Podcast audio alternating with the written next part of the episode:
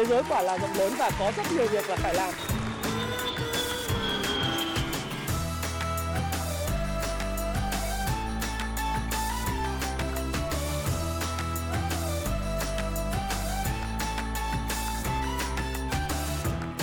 Hi, xin chào tất cả các bạn. Chào mừng các bạn đã quay trở lại với channel của Thái Phạm. Và 8 giờ tối ngày thứ bảy hôm nay chúng ta lại cùng nhau đến với một video chủ đề về tài chính cá nhân, về kinh doanh, về đầu tư. Và chủ đề của video ngày hôm nay đó là gì? Cứ đầu tư và kinh doanh như thế này thì bạn sẽ mãi bất bại. Còn nếu bạn làm ngược lại thì chắc chắn là bạn sẽ thất bại. Đấy. Đấy là một cái chủ đề mà tôi nghĩ rằng là các bạn hãy ngưng à, làm những cái thứ mà sai lầm và tập trung làm những điều đúng đắn, bởi vì nếu bạn làm đúng thì bạn sẽ bất bại. Và tại sao tôi lại có cái chủ đề này? Là bởi vì các bạn cũng biết rằng là trong cái cuốn sách thiết kế cuộc đời thịnh vượng à, của tôi. Cuốn sách này được xuất bản vào năm 2020 và tôi có cập nhật bổ sung vào đầu năm 2021 một cái phiên bản hiện tại à, đang à, được rất là đón chờ, đón đọc của rất nhiều độc giả. Thì cái bản này là bản có rất là nhiều những trang sách màu như này. Thì cái quan trọng như này này là trong cái cuốn sách thiết kế cuộc đời thịnh vượng này thì tôi cũng đã chia sẻ với bạn về một cái câu chuyện câu chuyện của chính tôi và gia đình mình. Các bạn cũng đã biết tôi xuất thân như thế nào phải không? Bản thân tôi thì tôi không bao giờ giấu giếm về xuất thân của mình cũng không bao giờ ngại ngùng khi nói về xuất thân của mình à, tôi thì xuất thân trong gia đình lao động nghèo và bố tôi thì là công nhân công nhân lái máy xúc của một than hà tu quảng ninh rồi mẹ tôi thì làm gì Mẹ tôi thì chạy chợ uh, buôn cua, buôn cá, buôn hải sản tại chợ Hạ Long 1 của tỉnh Quảng Ninh. Và bản thân tôi thì tôi rất là tự hào. Dĩ nhiên tôi rất tự hào vì nguồn gốc xuất thân của mình. À, tôi tự hào về nghề nghiệp mà bố mẹ tôi à, đã có, đã làm lụng vất vả để nuôi tôi à, cũng như các anh của tôi trưởng thành như bây giờ. Tuy nhiên đó không phải là tất cả. Tôi muốn kể với bạn một chuyện tại sao lại liên quan đến việc là nếu các bạn cứ làm thế này về kinh doanh và đầu tư thì bạn sẽ bất bại. Đó là một cái câu chuyện à, ở ngoài lề việc bố mẹ tôi làm gì. Bố tôi à, các bạn biết là công nhân lái máy xúc của mỏ than Hà Tu và có làm theo ca. Có thể làm từ ca 1 từ khoảng 5 giờ sáng đến 3 rưỡi chiều, 4 giờ chiều về. Có thể làm ca 3, ca tối à, lúc 7 giờ đi và đến 5 giờ sáng ngày hôm sau về. Có thể làm ca 2 là 11 rưỡi đi và 1 giờ đêm về. Đó là điều hết sức bình thường.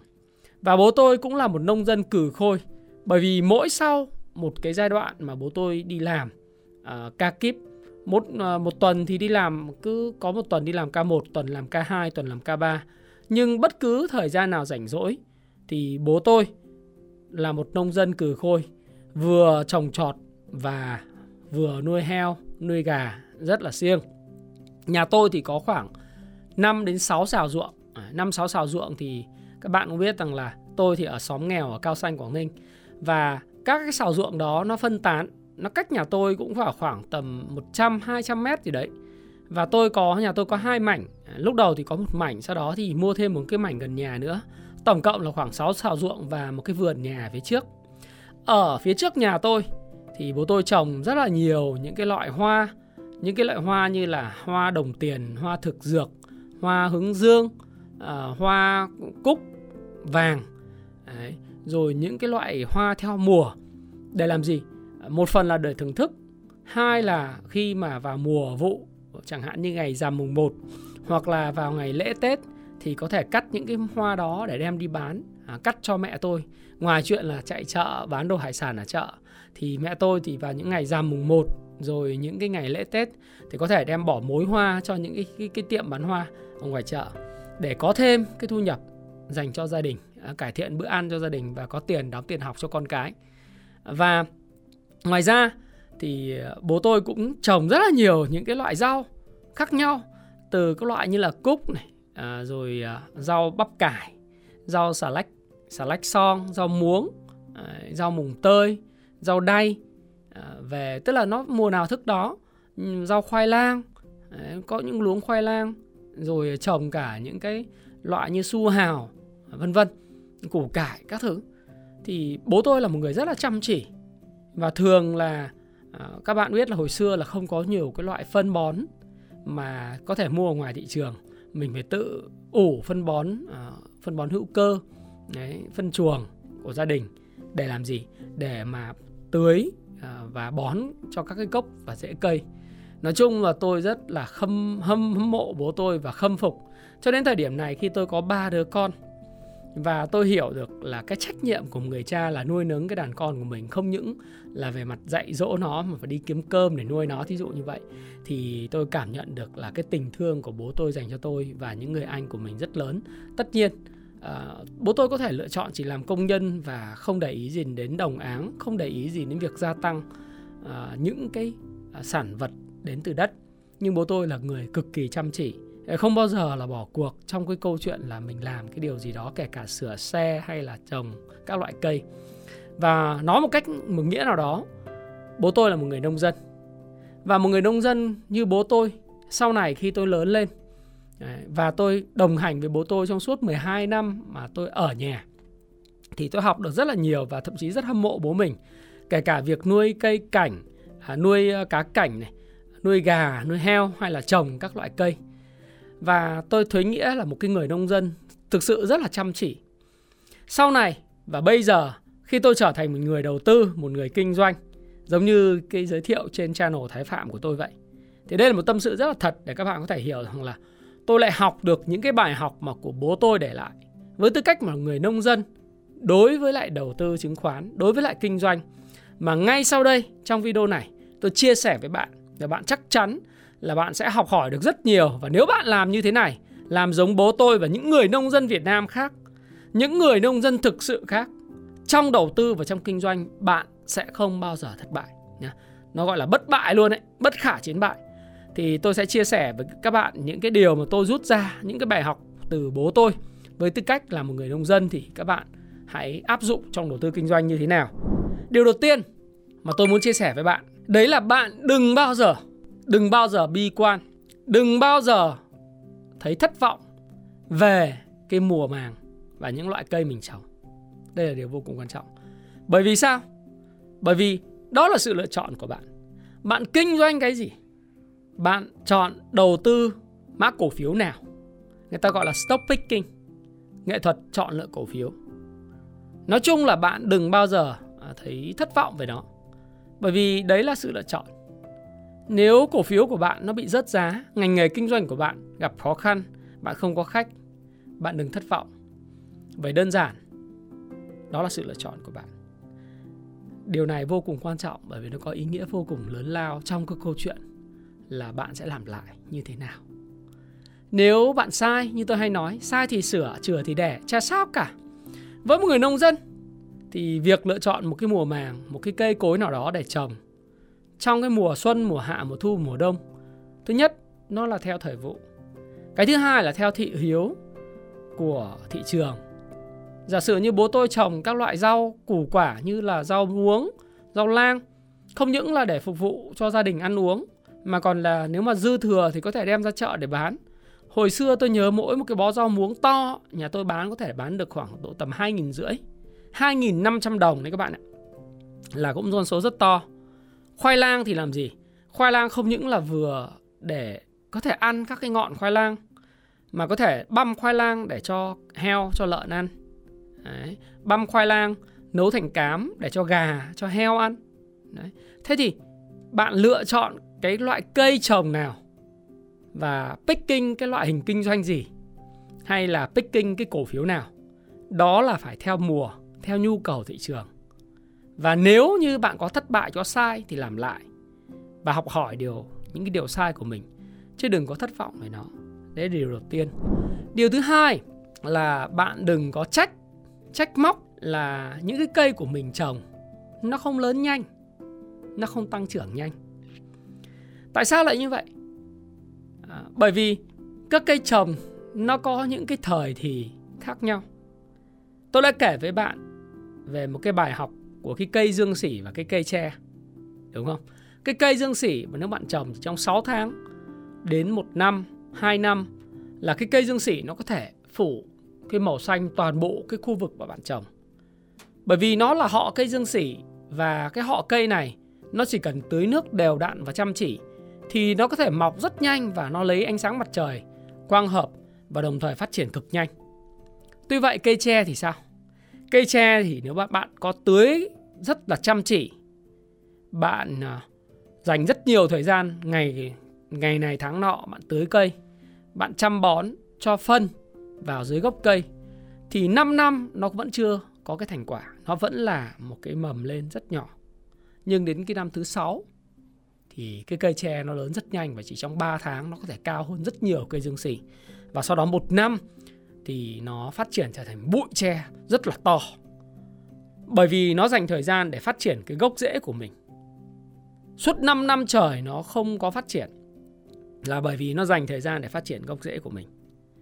Và tương tự, có những loại cây ngắn ngày, có những loại cây dài ngày, có những loại cây mà các bạn trồng bạn có ăn ngay.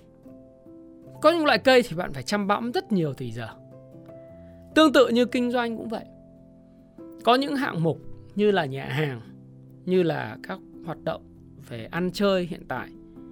Trong cái thời kỳ mà người ta mới mở cửa à, sau khi cái Covid nó đi qua thì ngành dịch vụ F&B là cái ngành hưởng lợi nhất và nó phục hồi nhanh nhất. Nhưng những ngành khác, đặc biệt là ngành bán lẻ truyền thống đang gặp rất nhiều khó khăn vì cái Covid nó làm bào mòn sức mua. Và bạn bè của tôi nói là bán lẻ truyền thống hiện nay đang bị gặp cực kỳ nhiều những cái thách thức. Thách thức từ chi phí mặt bằng, thách thức từ nguồn hàng, thách thức từ việc là giá bán nó giá bán à, đầu ra nó không tăng được trong khi giá bán đầu vào thì đã tăng rất đáng kể. Rồi thách thức từ việc sức mua của người dân ngày càng đi xuống. Một số những mặt hàng khác, ngày hôm nay các bạn đọc báo VN Express bạn cũng thấy là mặt hàng xăng dầu kinh doanh mọi năm thì kinh doanh có lợi nhuận. Nhưng năm nay kinh doanh cực kỳ khó khăn, đầu năm thua lỗ và đến tháng 7 này cũng đang thua lỗ, thua lỗ rất mạnh. Đấy. Thực sự là tôi có những học viên, học viên của tôi là kinh doanh mặt hàng xăng dầu. Họ có chia sẻ là báo chí thì nói rằng là không thiếu xăng dầu. Đúng là không thiếu thật. Nhưng mà bây giờ nếu mà càng bán thì càng lỗ. Đấy. Có những mỗi một lít dầu là lỗ tới 2.000 đồng dầu ờ, diesel, dầu DO. Và nếu mà bây giờ thậm chí là nhập không chiết khấu, thậm chí phải nhập mà nhập lỗ bởi vì ngành kinh doanh xăng dầu là một ngành có điều kiện. Và việc điều chỉnh giá thì nó phải cứ 10, 10 ngày điều chỉnh một lần. Nếu gặp những cái ngày mà lễ như ngày mùng 2 tháng 9 này thì phải đến mùng 5 tháng 9 mới điều khiển điều điều chỉnh một lần trong khi giá dầu thế giới thì mức cao. Và giá nhập bắt đầu cao lên, thương nhân không có hàng hoặc là họ có nhưng họ không muốn bán vì thứ nhất là họ thấy rằng là bán thì đang lỗ mà thời gian tới bán xong rồi lại phải nhập cái lô hàng giá cao hơn thì lỗ chồng lỗ họ không, không, không, không muốn bán. Thế thì nó là những cái câu chuyện về thua lỗ đúng không? Và nếu bạn cứ gọi là trách móc là tại sao những công việc kinh doanh của mình nó cứ không thuận lợi mãi. Rồi thậm chí tôi muốn kể các bạn về chuyện đầu tư. Chuyện đầu tư thì à, có những cái cổ phiếu của bạn. Bạn đầu tư vào FA tốt, triển vọng của báo cáo tài chính, triển vọng của kết quả kinh doanh trong quý 3, quý 4 và thậm chí 2023 rất tốt. Nhưng cái giá cổ phiếu nó lại không tăng nhanh như là các giá của các cổ phiếu đồn thổi các cổ phiếu penny móc cống, các cổ phiếu mà có đội lái đứng đằng sau, vân vân. Bạn cảm thấy rất là thất vọng là bởi vì tại sao cái cổ phiếu có nền tảng cơ bản tốt, chia cổ tức đều đặn, được hưởng lợi mà giá cổ phiếu không tăng. Trong khi có những cổ phiếu penny, cổ phiếu penny móc cống, những cổ phiếu bị hủy niêm yết, những cổ phiếu bị uh, nghi ngờ hoạt động, những cổ phiếu mà uh, bị cảnh báo lại tăng. Và bạn cảm thấy nghi ngờ bản thân mình. Nghi ngờ chính cái cái cổ phiếu mà mình lựa chọn. Nghi ngờ chính những cái doanh nghiệp mà mình đã mong muốn đầu tư và đồng hành với họ. Thì tôi muốn chia sẻ với bạn là bài học từ một người nông dân đó là gì? Đừng bao giờ trách cứ là cái cây của mình nó chưa lớn nhanh giống như cây của người khác bạn muốn có một cuộc đời của một cây uh, cây hành thì nó chỉ cần 10 ngày để nó có trưởng thành và được gọi là người ta thu hoạch mà thôi còn nếu bạn sống một cuộc đời của một cây nhân sâm, một củ nhân sâm thì nó mất cả trăm năm để tạo cái gốc rễ.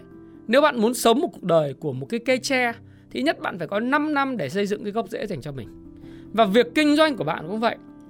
Nào, bạn kinh doanh thương mại điện tử, kinh doanh thương mại truyền thống hay kinh doanh các mặt hàng uh, vật liệu xây dựng hay kinh doanh chứng khoán bất động sản vân vân.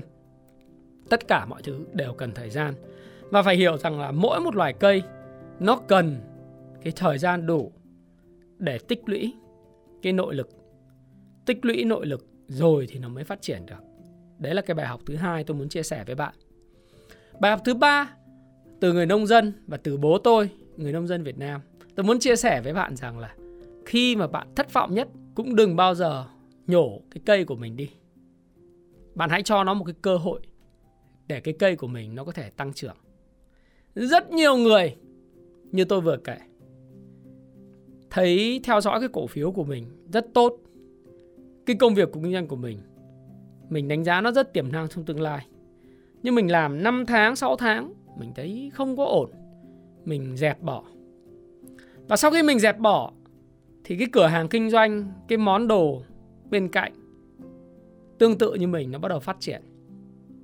Hoặc ngạc nhiên hơn là những cái cổ phiếu mà bạn lựa chọn bạn vừa bán đi thì nó lại tăng trưởng.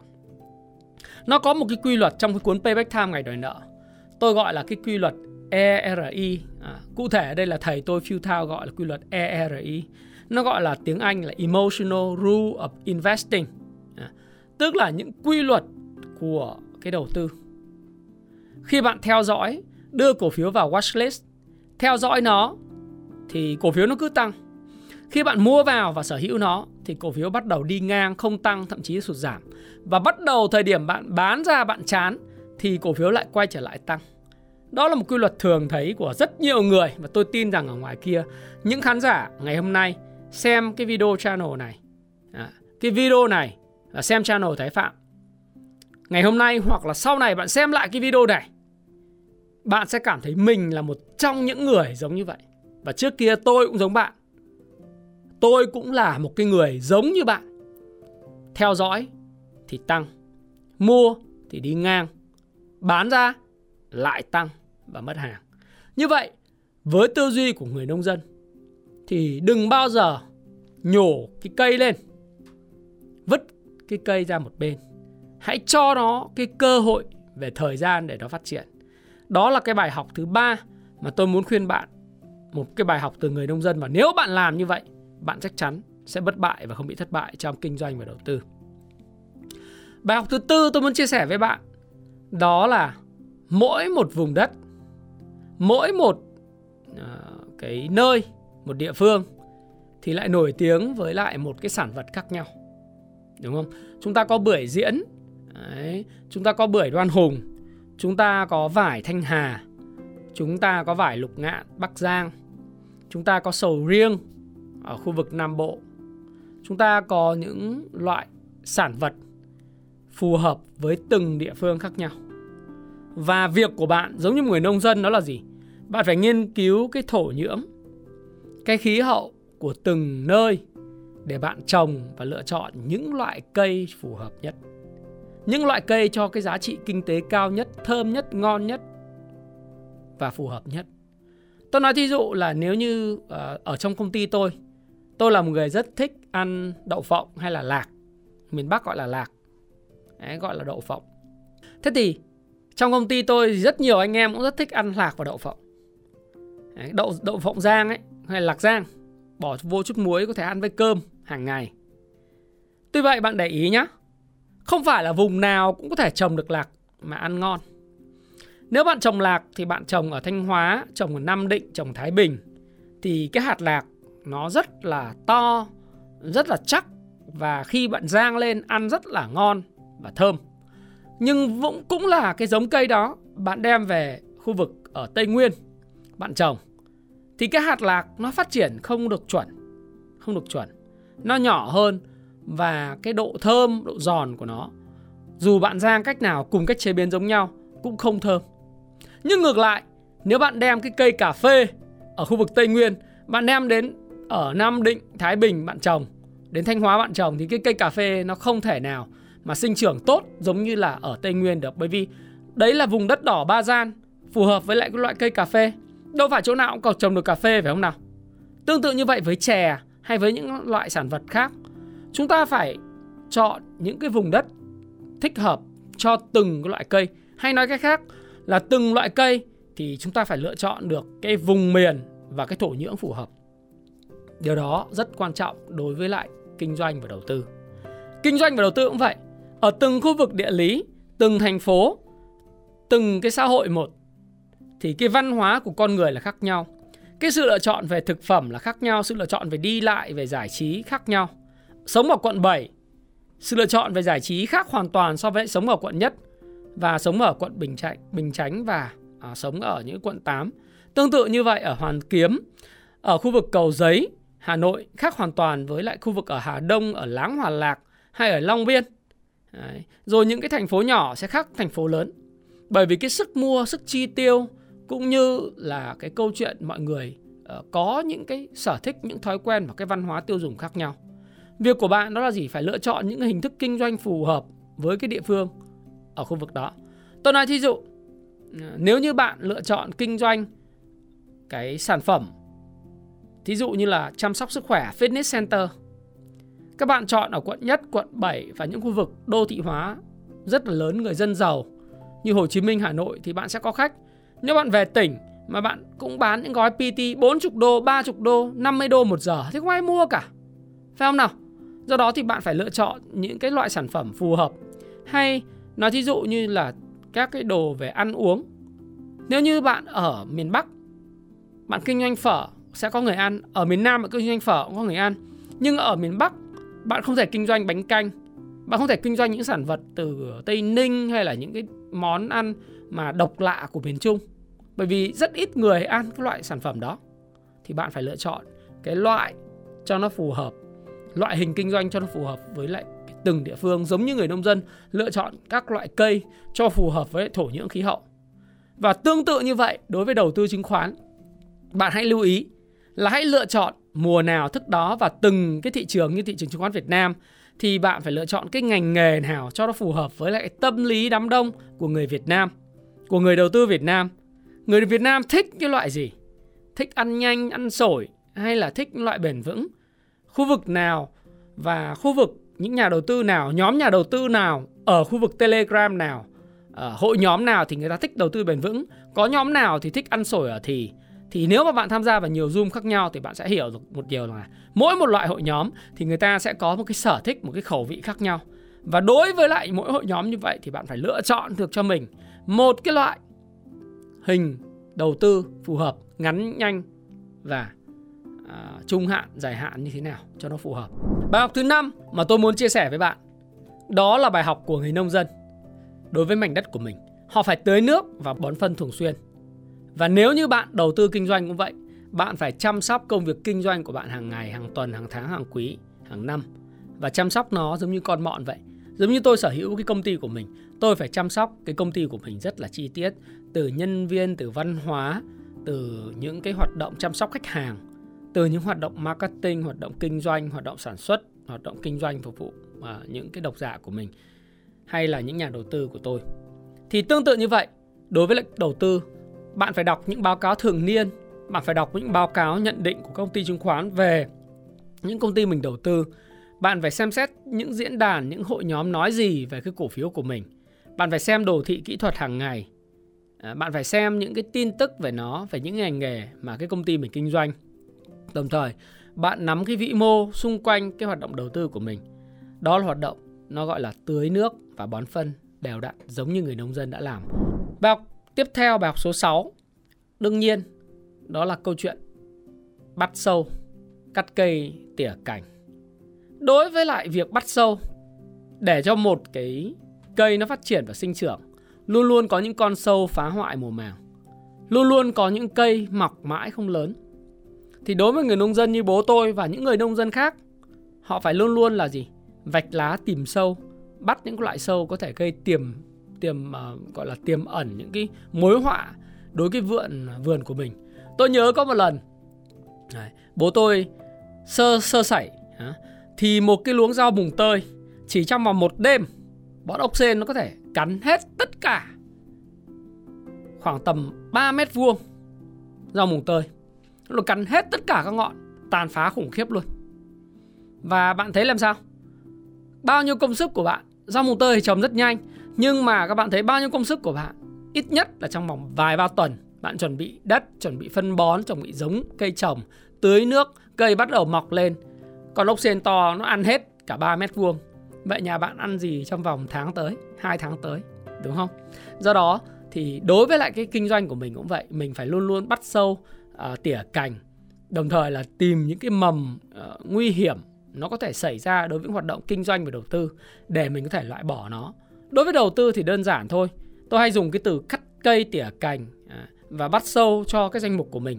Danh mục thì thông thường theo ông William O'Neill ông nói là những cái gì mà mình tìm hiểu nó chưa kỹ, những cái gì mình mua vì những lời khuyên của người khác, những cái gì mà mình thực sự không hiểu thì nó có thể tăng trưởng trột và mình thấy nó không có ý nghĩa gì thì mình nhổ bớt bớt nó đi. À, kinh doanh thì mình lấy bớt những cái thứ mà nó không hiệu quả đi để tập trung cái năng lượng à, của chính bản thân mình, tập trung cái nguồn vốn của mình, tập trung cái cái phân bón hoặc cái nguồn lực hữu hạn của mình cho những loại cây mà đang sinh trưởng, đang phát triển và những cái cơ hội đầu tư mà bền vững trong tương lai. Thì đó là cái bài học số 6 mà tôi chia sẻ với bạn à, từ kinh doanh và đầu tư, cái kinh nghiệm từ người nông dân. Bài học số 7 là bài học cuối cùng tôi muốn chia sẻ với bạn từ nông dân à, người như bố tôi bố tôi là vừa là công nhân là vừa là nông dân đó các bạn ha là bạn phải hiểu rằng là trong cuộc sống này, kể cả kinh doanh và đầu tư, thì cũng giống như người nông dân vậy. Bạn sẽ có một mùa màng, có lúc thì bội thu, có những lúc thì bạn mất mùa. Và đó là cuộc sống. Sẽ có lúc thời tiết và khí hậu ôn hòa, ủng hộ bạn. Bạn có một mùa bội thu. Có những thời điểm nhà tôi thì con gà nào nuôi cũng ờ, xuất chuồng và có cái giá bán rất là tốt. Có những thời điểm cũng cùng cách chăm sóc như vậy. Nhưng có lúc thì bị chuột cắn. Chuột rất dã man các bạn, nó có thể cắn nát chân một đàn gà và làm hỏng cả một đàn gà. Có lúc thì bị cúm gà, gà chết đồng loạt. Có những lúc thì à, do sơ sẩy không kịp cho cái đàn gà nó xuất chuồng bán không được giá thì bạn nên nhớ một điều rằng là giống như người nông dân vậy có những lúc mùa màng bạn rất là tốt kiếm được rất nhiều tiền. Có những lúc bạn sẽ kiếm được ít tiền. Giống như tôi nói bạn đang kinh doanh xăng dầu vậy hay là kinh doanh bán lẻ vậy. Những cái năm mà bạn thuận lợi bạn rất là thuận lợi. Có những năm như năm nay bạn sẽ khó khăn hơn. Kinh doanh chứng khoán vậy 2020 2021 là năm thuận lợi của bạn. Trước đó 2017 2018 là những năm thuận lợi 2010, à, 2017 thuận lợi 2016 thuận lợi. 2015 bớt thuận lợi hơn. Có những năm rất khắc nghiệt và tôi thấy rất nhiều người phải bỏ Sài Gòn về quê. Như một người bạn tôi là bỏ Sài Gòn về Nha Trang, thậm chí bán vé số dạo, bán quán nhậu. Suốt từ năm 2010 đến 2014 2015 mới quay trở lại Sài Gòn làm nghề chứng khoán. Bất động sản cũng có thời kỳ như vậy. Do đó đó là chuyện bình thường. Nó, mọi thứ có tính chu kỳ, có mùa tốt, mùa xấu. Việc của bạn đó là gì? Đừng bao giờ nản chí hãy thực hiện những cái bước từ 1 đến 6 mà tôi vừa chia sẻ với bạn. Một cách kỹ càng hãy điều nghiên thật kỹ về thị trường về khẩu vị về sở thích thói quen của khách hàng mục tiêu. Và đặc biệt là những xu hướng trong tương lai để mình có thể thích nghi và để mình có thể tồn tại. Hãy đọc một cái email một cái đoạn ghi âm của ông chủ tịch Huawei một cái công ty về công nghệ lớn nhất của Trung Quốc, ông cho rằng là thời gian tới 10 năm Huawei phải tồn tại chứ không tập trung vào phát triển mà tồn tại. Bởi vì ông nhận thức rất rõ với tư cách là một người nông dân thì có những thời điểm có mùa tốt, có những thời điểm có mùa xấu và khi mùa xấu thì ông tập trung vào tồn tại thay vì phát triển. Đó là cái điều mà tôi rất mong muốn những người kinh doanh và những người đầu tư Việt Nam thấu hiểu được điều đó. Không phải lúc nào cũng lao lên mà có những lúc bạn phải phòng thủ có những lúc bạn phải giữ vững cái trận địa của mình giữ vững cái số tiền mình có như năm nay thì sự thực với bạn rằng là nếu bạn đầu tư mà năm nay tổng kết năm, bạn không lỗ hoặc lỗ nhẹ, trong khoảng 5% đổ lại, bạn là một người đầu tư thành công này bởi vì cái lỗ nhẹ 5 năm à 5% đổ lại, nó phải so với cái nền tảng bạn đã kiếm được rất nhiều trong năm 2021 và 2020 rồi bạn đã có rất, cái mùa rất là tốt 2020 2021. Cho nên năm nay nếu mà bạn có bị thất bại nhẹ nhàng, như vậy bạn thành công. Bạn hãy nhìn vào những quỹ đầu tư ở ngoài kia. Họ lỗ 15, 18, 20%, những quỹ lỗ đến 30%. Đó là quỹ như VNM, ETF, đúng không? cái quỹ lâu đời về ETF tại Việt Nam họ lỗ rất nhiều. Ừ, họ lỗ ba mươi mấy phần trăm 6 tháng đầu năm. Và đến thời điểm này họ vẫn đang lỗ. Thế thì mình phải so sánh mình với lại những cái người lớn ngoài kia mình thấy nếu mình lỗ nhẹ cũng đã thành công. Thậm chí nếu bạn có lời, bạn dịch chuyển nên linh hoạt, nhanh nhẹn, bạn có lời thì bạn là một người một trong những cái top 5% những người thành công trên thị trường. Do đó, hãy hiểu rằng có những lúc khó, có những lúc dễ nhưng đừng bao giờ nản chí. Thì trên đây là tôi vừa chia sẻ với các bạn 7 cái bài học từ người nông dân. Cụ thể ở đây bài học mà tôi quan sát từ bố tôi và tôi thấy nó áp dụng từ cái việc mà bố tôi nuôi gà, nuôi heo, trồng cây, trồng rau, trồng hoa mà tôi sau này tôi ứng dụng vào trong thị trường, trong đầu tư, trong kinh doanh, tôi thấy rất là đúng. Tôi muốn chia sẻ lại với bạn. Và nếu bạn làm cái điều này thì chắc chắn là bạn sẽ không bao giờ thất bại, bạn sẽ bất bại. Còn nếu bạn làm ngược lại thì tôi dám chắc là bạn sẽ nhận cái thất bại trong tầm tay. Thì tất cả những điều tôi chia sẻ với các bạn tôi đã trích lập nó trong một cái cuốn sách nó gọi là 101 lời khuyên à, tài chính cá nhân từ Thái Phạm. Đây là cái bản sách thật có trên tay của tôi. Hiện nay thì chúng tôi đã sản xuất và sẽ ra mắt, hiện nay đang cho pre-order đặt trước cái cuốn sách này ở cái link comment phía dưới trong cái mô tả của video hoặc là cái link comment phía dưới. Bạn có thể đặt trước cái cuốn sách này. Cuốn sách này tập hợp là 101 những lời khuyên của tôi về tài chính cá nhân. Sự thực sự thực rằng là cái cuốn này á, thì nó sẽ cho các bạn thấy rất nhiều những vấn đề liên quan đến tư duy. Chẳng hạn, tư duy như một người giàu trước khi bạn trở thành người giàu. Các bạn có thể làm quen với những con số bởi vì nó không khó như bạn nghĩ. Rồi chương 3 là để tiền theo đuổi bạn, chương 4 là tiền của bạn chảy về đâu. Chương 5 là một bạn là một mắt xích quan trọng của nền kinh tế và chương 6 là chào mừng bạn với đến với thế giới đầu tư. Chương 7 là tiền bạc trong hôn nhân và cuộc sống. Thì những cái chia sẻ kiểu như tôi vừa làm video với bạn, đó là những cái bài học của người nông dân à, trong việc đầu tư và kinh doanh thì tôi sẽ chia sẻ rất là chi tiết trong cái cuốn sách này. Cuốn sách này thì là một cuốn sách dày hơn 406 à, trang. Là cái cuốn sách thứ hai của tôi. Cùng một cái khổ giấy giống như cuốn thiết kế cuộc đời thịnh vượng này. Các bạn nhìn này cùng một khổ giấy lên nó rất là đẹp giống nhau. Cuốn này nó dày hơn cuốn thiết kế cuộc đời thịnh vượng. Đấy. đây là cái cuốn mà dày 400 trang. Cuốn sách thiết kế cuộc đời thịnh vượng của tôi thì nó dày hiện nay là nếu mà tính cả các cái trang màu đấy. Xem nào. Đấy, các bạn có thể đọc và sẽ học hỏi được rất là nhiều dày có 360 trang thì cuốn này dày hơn khoảng tầm là 50 trang đây là cái cuốn sách mà chúng tôi đang cho pre-order trước, tập hợp những lời khuyên chân tình nhất của tôi về tài chính cá nhân. Tôi tin, tự tin rằng là mình là một trong những nhà đầu tư, những người kinh doanh có kinh nghiệm trên thị trường với 17 năm lăn lộn ở trên thị trường chứng khoán Việt Nam. Nếu tính cả những cái thời gian mà tôi ra trường và làm thì bây giờ đến khoảng 20 năm nay tôi lăn lộn đối với kinh doanh à, đầu tư chứng khoán. Và tôi tin chắc rằng những người bạn trẻ và những người không còn trẻ, những người độ tuổi 30, 35, thậm chí là bằng tuổi tôi sẽ học hỏi được rất nhiều những cái tư duy của cái cuốn sách này. À, giống như là một người nông dân giống như bố tôi là một người công nhân người nông dân. Những chia sẻ của tôi trong cuốn sách này nó rất là mộc mạc chân thành không đau to bố lớn không lên gân không dạy dỗ ai. Đơn thuần nó tôi móc những cái lời rất là thành thật của tôi giống như tôi chia sẻ từ cái việc là tôi lấy đồ trong túi ra tôi chia sẻ với bạn vậy thì tôi mong rằng là bạn đón nhận cái cuốn sách này và từ ngày mùng 9 tháng 9 thì cuốn sách sẽ đến tay của bạn cho những người đặt trước. Còn nếu bạn muốn mua ở Tiki Now hay là gì đó thì đợi mùng 9 tháng 9 mở ra thì 2 tiếng nó sẽ tới tới nơi. Nhưng người đặt trước thì sẽ ưu tiên được chuyển trước. Và Thái Phạm cảm ơn bạn và hy vọng rằng bạn ủng hộ cái tác phẩm thứ hai của tôi. Sau thiết kế cuộc đời thịnh vượng thì thiết kế cuộc đời thịnh vượng hiện tại là cái cuốn sách mà ảnh hưởng rất là nhiều đối với lại những người trẻ, những người mà có phụ huynh, có con nhỏ. Những người mà bắt đầu tìm hiểu về cách xây dựng cuộc sống thịnh vượng của mình không chỉ là tiền bạc mà con còn còn có quan hệ tình yêu sức khỏe tâm linh cảm xúc nữa. Và thái phạm cảm ơn bạn đã lắng nghe chia sẻ của thái phạm và hẹn gặp lại các bạn trong video tiếp theo. Cảm ơn các bạn rất nhiều.